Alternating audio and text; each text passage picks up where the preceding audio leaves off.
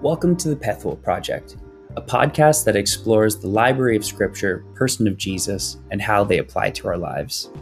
My name is Joel, and I'll be your host as we go through a series of audio reflections. My prayer is that you would understand and meet the person of Jesus in a real and tangible way.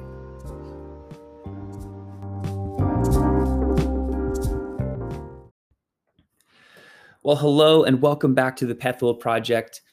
I am very excited for today's episode because it's going to have uh, an apologetic bent.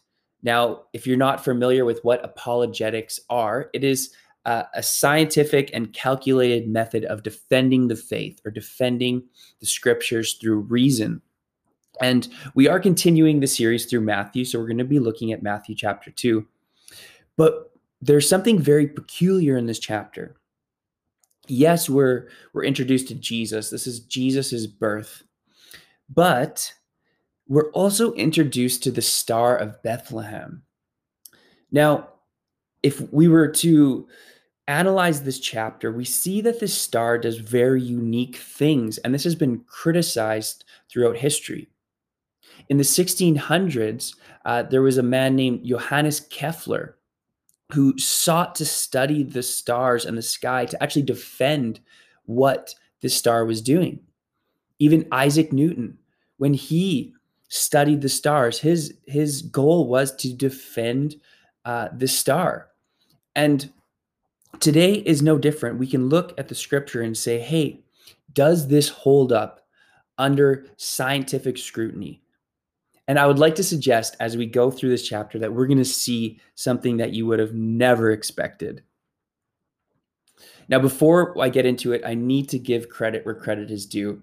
So much of what I've gotten for today's episode is taken from Rick Larson. He's an American lawyer who really spearheaded this research. And if you're interested in today's content, you can check out his stuff at bethlehemstar.net. So, without further ado, let's get into it. So the stars move like clockwork. And in the 1600s, as I mentioned, Johannes Kepler, he introduced the three laws of planetary motion, and these are still actually used by NASA today. The solar system, it moves like clockwork. So we can see where the stars are going and we can see where they were. Uh, and this applies to any period in time there's a software that uh, is used called Starry Night, where you can type in the location and the date, and it'll show you where the stars were on that exact night. Even Newton refined some of Kepler's work. And we today, with modern software, can actually calculate this. So, this is actually very new information and very, very exciting that we can look at this as the church in 2020. And um, so for a time stamp, we need to know when we're looking. If we're to type in uh, where and when this star was, we need to know exactly when and where.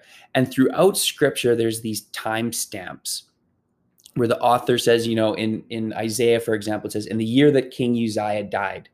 It's like Isaiah is saying, fact check me, man. This has a timestamp.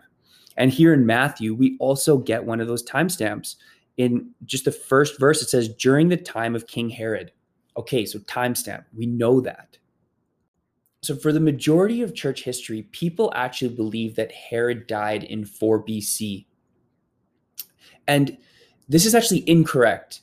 If you look at Josephus's writings, who is a historian during the first century, his, his content before 1544, he actually, you can infer from his work that Herod died in 1 BC which allows us to look at the sky in in 2 BC or 3 BC to see if there are anything any stars anything that's happening that lines up with what Matthew is saying in this in this chapter. Now, before I read the chapter, I'm going to introduce the nine characteristics of the star that we want to be looking for. The first thing is that it signaled birth that there was some that whoever was looking at the sky, they saw, hey, there's, you know, someone was born. The second thing that this star is doing is that it's referencing the Jewish nation. as we're going to see, there's these characters called the Magi, or we often refer to them as the, the three wise men. Uh, whoever these wise men saw the star and they associated it with the Jewish nation. So that's our second clue. The third clue is that it signaled kingship, that there's royalty here. Something um, is happening in the realm of kingship. The fourth thing that we're looking for is that uh, these magi saw the star rising in the east, and not all stars actually do that. The fifth thing is that it appeared at an exact time.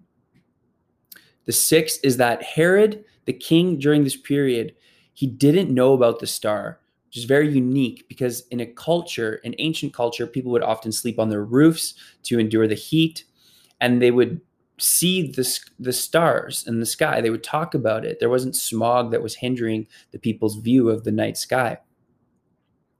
The seventh thing that the star does is that it endured over time. We're going to see what that looks like. The eighth is that the, they saw it over Jerusalem and then over Bethlehem. So the star moved south. And the ninth thing that the star does is it stops over the place where the child is. It stops over Bethlehem. So there are nine very strange things. So we're going to be looking for these clues as I read. So here we go. This is Matthew chapter 2, verse 1. After Jesus was born in Bethlehem in Judea, during the time of King Herod, Magi from the east came to Jerusalem and asked, Where is the one who's been born King of the Jews? We saw his star in the east and have come to worship him. So those are our first four clues. They these magi, they saw that a king was born, he was Jewish, and it rised in the east. Those are first four clues. Continuing in verse 3. When King Herod heard this, he was disturbed. So there is our next clue. He was completely caught off guard. King Herod is disturbed. And all Jerusalem with him. When he had called together all the people's chief priests and teachers of the law, he asked them where the Christ was to be born. In Bethlehem in Judea, they replied, For this is what the prophets have written.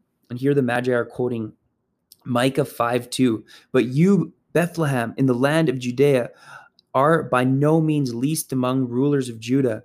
For out of you will come a ruler who will be the shepherd of my people Israel.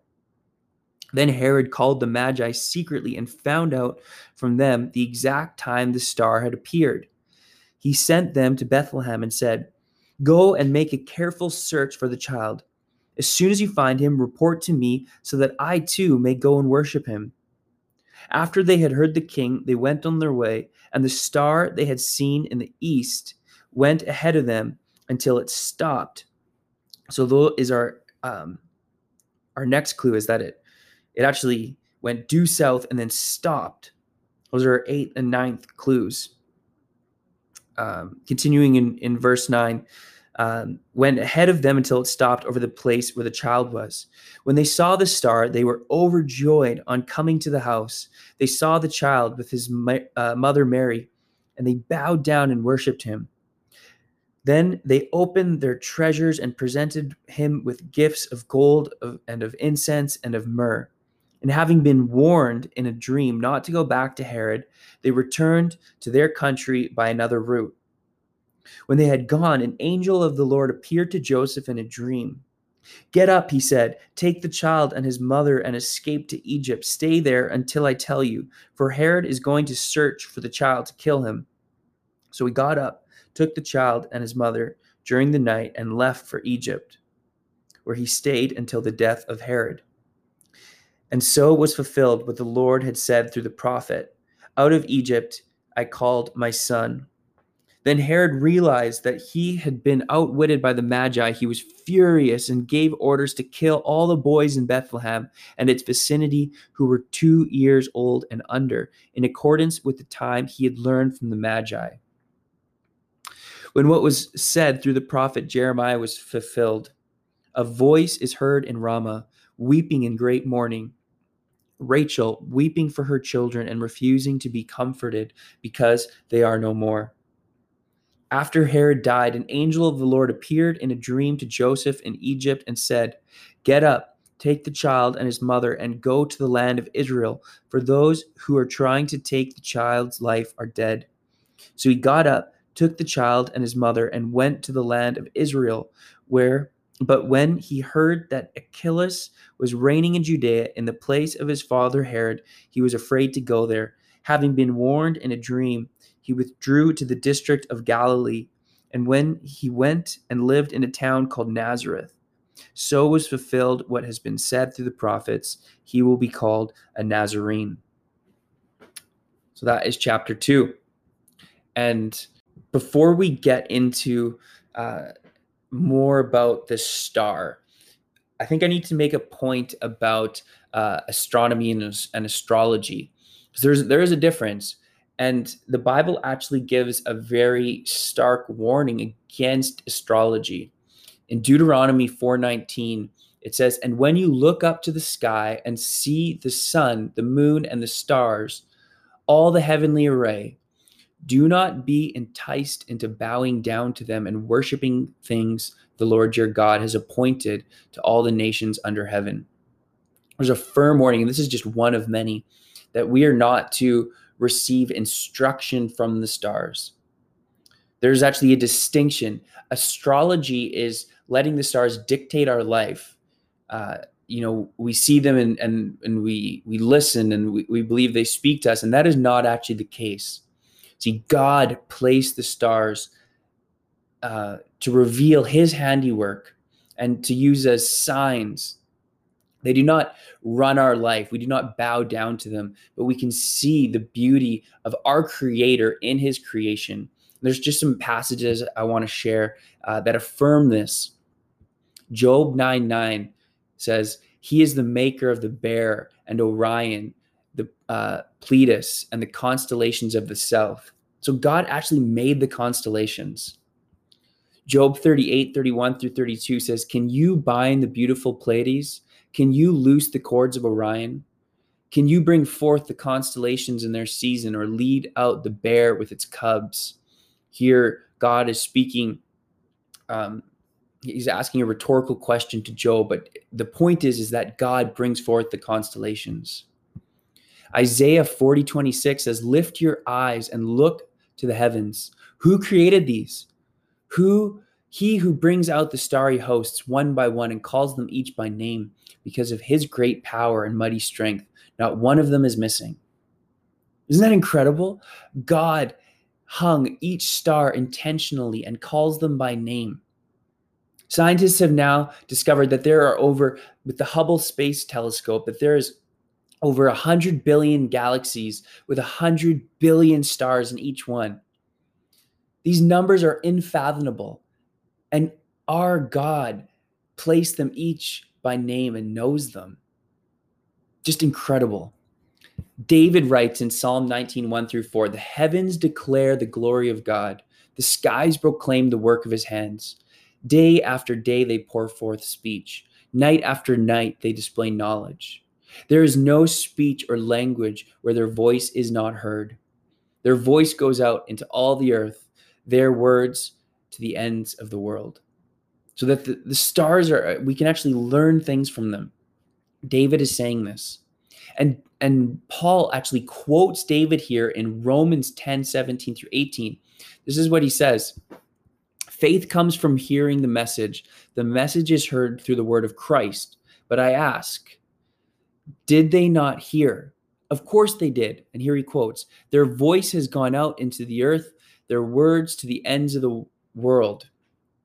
There, Paul quoting David's reference to, hey, the stars are actually saying something that we can learn from. And Jesus finally in Luke 21 25, he says, There will be signs in the sun, moon, and stars. On earth, nations will be in anguish and perplexity at the roaring and tossing of the sea. So even Jesus says that there will be signs in the heaven.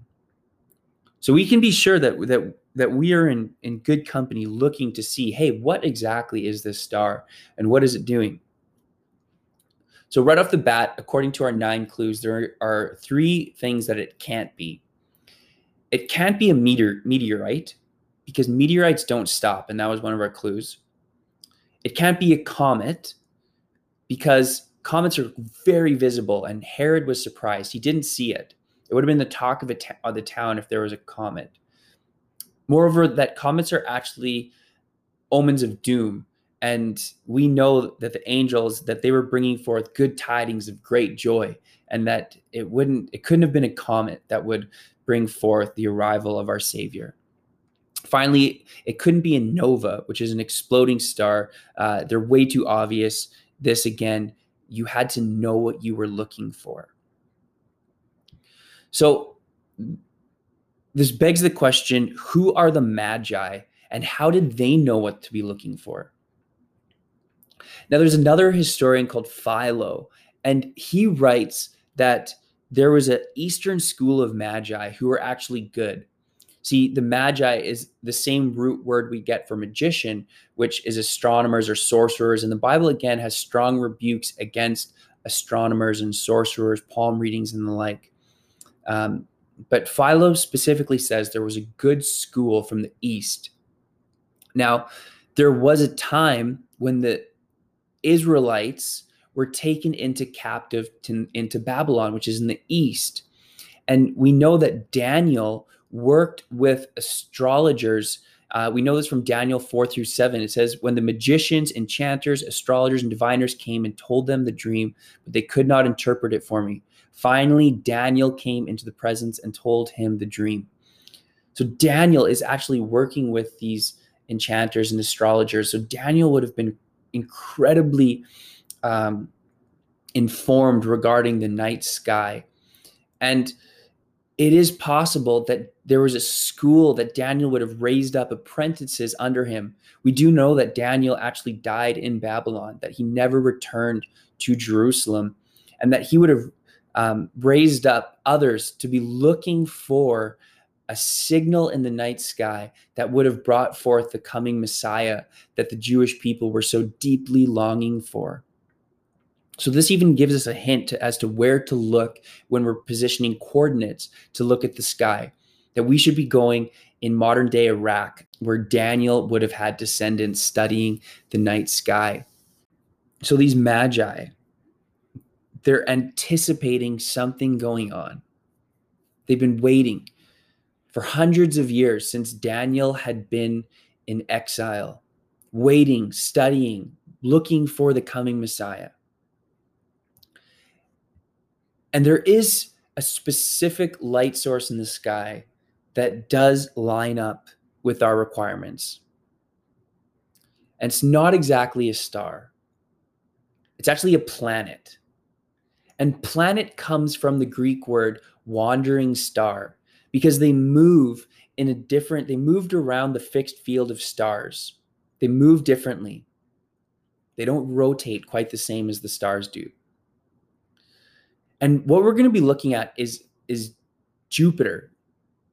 Now, even before we get into Jupiter, Jupiter in itself takes around 12 years to get around the sun, which is an interesting and significant number in and of itself. There's 12 tribes, 12 disciples. Um, there's significance to Judah or Jupiter, but Jupiter is a king planet. It's known as the king planet. Now, in September of 3 BC, if you were in Babylon, modern day Iraq, looking east, you would have seen Jupiter, the king planet, come into contact with Regulus, the king star. Now, would have this been something significant enough for these wise men to pack up their bags and start heading to Jerusalem? Well, in and of itself, I mean, it's rare, but not that rare. But planets actually do something else. They do something called retrograde motion. Now, this is what happens when we, from a moving position, Earth is rotating on its axis, is looking at another moving object. This is the sensation we get when we're parked and we see a car beside us kind of rolling backwards. You get kind of get that sensation that you're moving forward. This is called retrograde motion. and planets do this. And if we are to look at, you could get this software, Starry Sky, put yourself in Babylon, or you could watch Rick Larson's um, presentation on this, and they'll show you that Jupiter actually retrogrades and moves back over Regulus three times. So it it crowns Regulus, the king star and the king planet come together in loops three times. Now this is now starting to get incredibly rare. But there's one more thing that makes this incredibly rare. This is all happening in the constellation of Leo the lion. Now we know in Genesis 49, 9 through 10, it says, You are a lion's cub of Judah. Judah, your brothers will praise you. Your hand will be on the neck of your enemies. Your father's sons will bow down to you. You are a lion's cub, O Judah. You return from the prey, my son. Like a lion, he crouches and lies down. Like a lioness, who dares rouse him? The scepter will not depart from Judah, nor the ruler's staff from between his feet, until he comes to whom it belongs, and the obedience of the nation is his. Our Savior is known as the Lion from the tribe of Judah. So now we have the King Planet contacting the King Star, Regulus, or Rex, where we get T Rex, the King Dinosaur, three times in the lion's constellation, the lion of the tribe of Judah. Here we see the three major significant signs from the star fulfilled that is signaling birth, it is signaling a king, and it is signaling the Jewish nation. This was enough to get the Magi on their camels packed up and started heading east. This would do it. Now, as they're moving east, this gives actually a nine month period because if we're signaling that life starts at conception, that this time period works out perfectly. A nine month window as these magi are moving east, they get to Jerusalem and they meet with, with Herod, who is actually referred to as the dragon. In the last book of the Bible, Revelation, we see this, this happen again in Revelation 12, 1 through 5, it says, A great and wondrous sign appeared in heaven a woman clothed with the sun, with the moon under her feet, and a crown of 12 stars on her head. She was pregnant and cried out in, in pain, and she was about to give birth. Then another sign appeared in heaven an enormous red dragon with seven heads and ten horns, the crown, seven crowns on his head. His tail swept a third of the stars out of the sky and flung them to the earth. The dragon stood in front of the woman and was about to give who was about to give birth, so that he might devour her child the moment it was born. She gave birth to a son, a male child, who will rule all the nations of with an iron scepter, and her child was snatched up to God and to his throne. Just beautiful prophetic language that John is recording here we see this this woman the virgin the virgin mary giving birth to his son the messiah and the beast herod who matthew tells us was furious and gave orders to kill all the boys in bethlehem waiting to devour the child so we're seeing this here so the magi arrive in jerusalem and what's happening in the sky is that jupiter is coming in contact with Venus, the, the mother planet. Now, this would have been in June of B of 2 BC. This is happening. If you again search in Starry Sky, the, the software, in June 2 BC in Jerusalem, if you looked up at the sky, you would see Jupiter, the king planet, and Venus, the mother planet, coming into contact right over Jerusalem within the constellation of Virgo, the Virgin. And as the Virgin is rising, as John records in his vision, the moon under her feet, the moon is coming up under the feet of the Virgin, and it is a crescent moon. And this is the Jewish New Year, Rosh Hashanah. New life, a new year begins and Jesus is born in June of 2 BC if we're looking at what the sky is doing. Now, the star actually moves due south. So it endured over time and moves due south. And Jupiter does this. If you are standing in Jerusalem, the star, or sorry, the planet follows retrograde motion again and moves directly south to Bethlehem and stops. And it stops right over Bethlehem on December 25th of 2 BC. Now, this isn't indicating that Jesus was born exactly on Christmas. Our calendar doesn't even go, uh, doesn't even start then. But this would be the first Christmas. And the word that Matthew uses here um, for child is actually toddler. And it could very well be that Jesus is now six months old, that he was born in June, and now the, the, the Magi are south in Bethlehem, and they bring their, their gifts, gold, frankincense, and myrrh, to worship him and lay them at the feet of their new king. Now, the rest of the story is the family escaping to Egypt. Joseph receives a dream and he goes down to Egypt. And this just shows God's faithfulness that as they're in Egypt, hiding, as King Herod, this insane lunatic, is killing all the children under the age of two, God in his faithfulness protects his son, Mary and Joseph.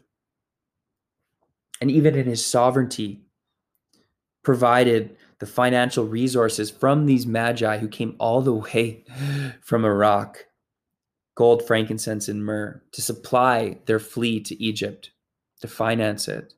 And here Jesus comes on the scene to fulfill every word that had been written, what the prophets had wrote. Jeremiah 31 15, exactly what had been told that the, the children would be killed in Bethlehem.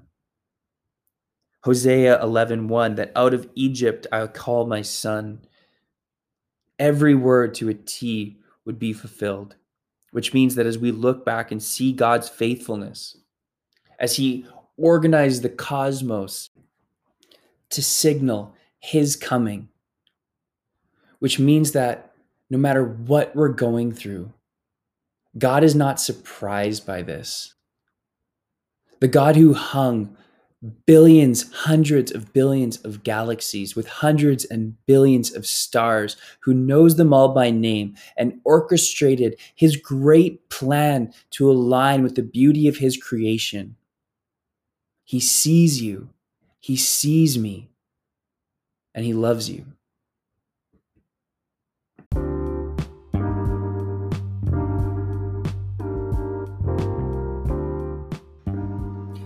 Thanks for listening to this episode of the Pethuel Project. If you like what you heard, feel free to give us a rating, or even better, share this with one of your friends. For more information, check out our website at pethuelproject.com or follow us on Instagram or Twitter at Pethuel Project.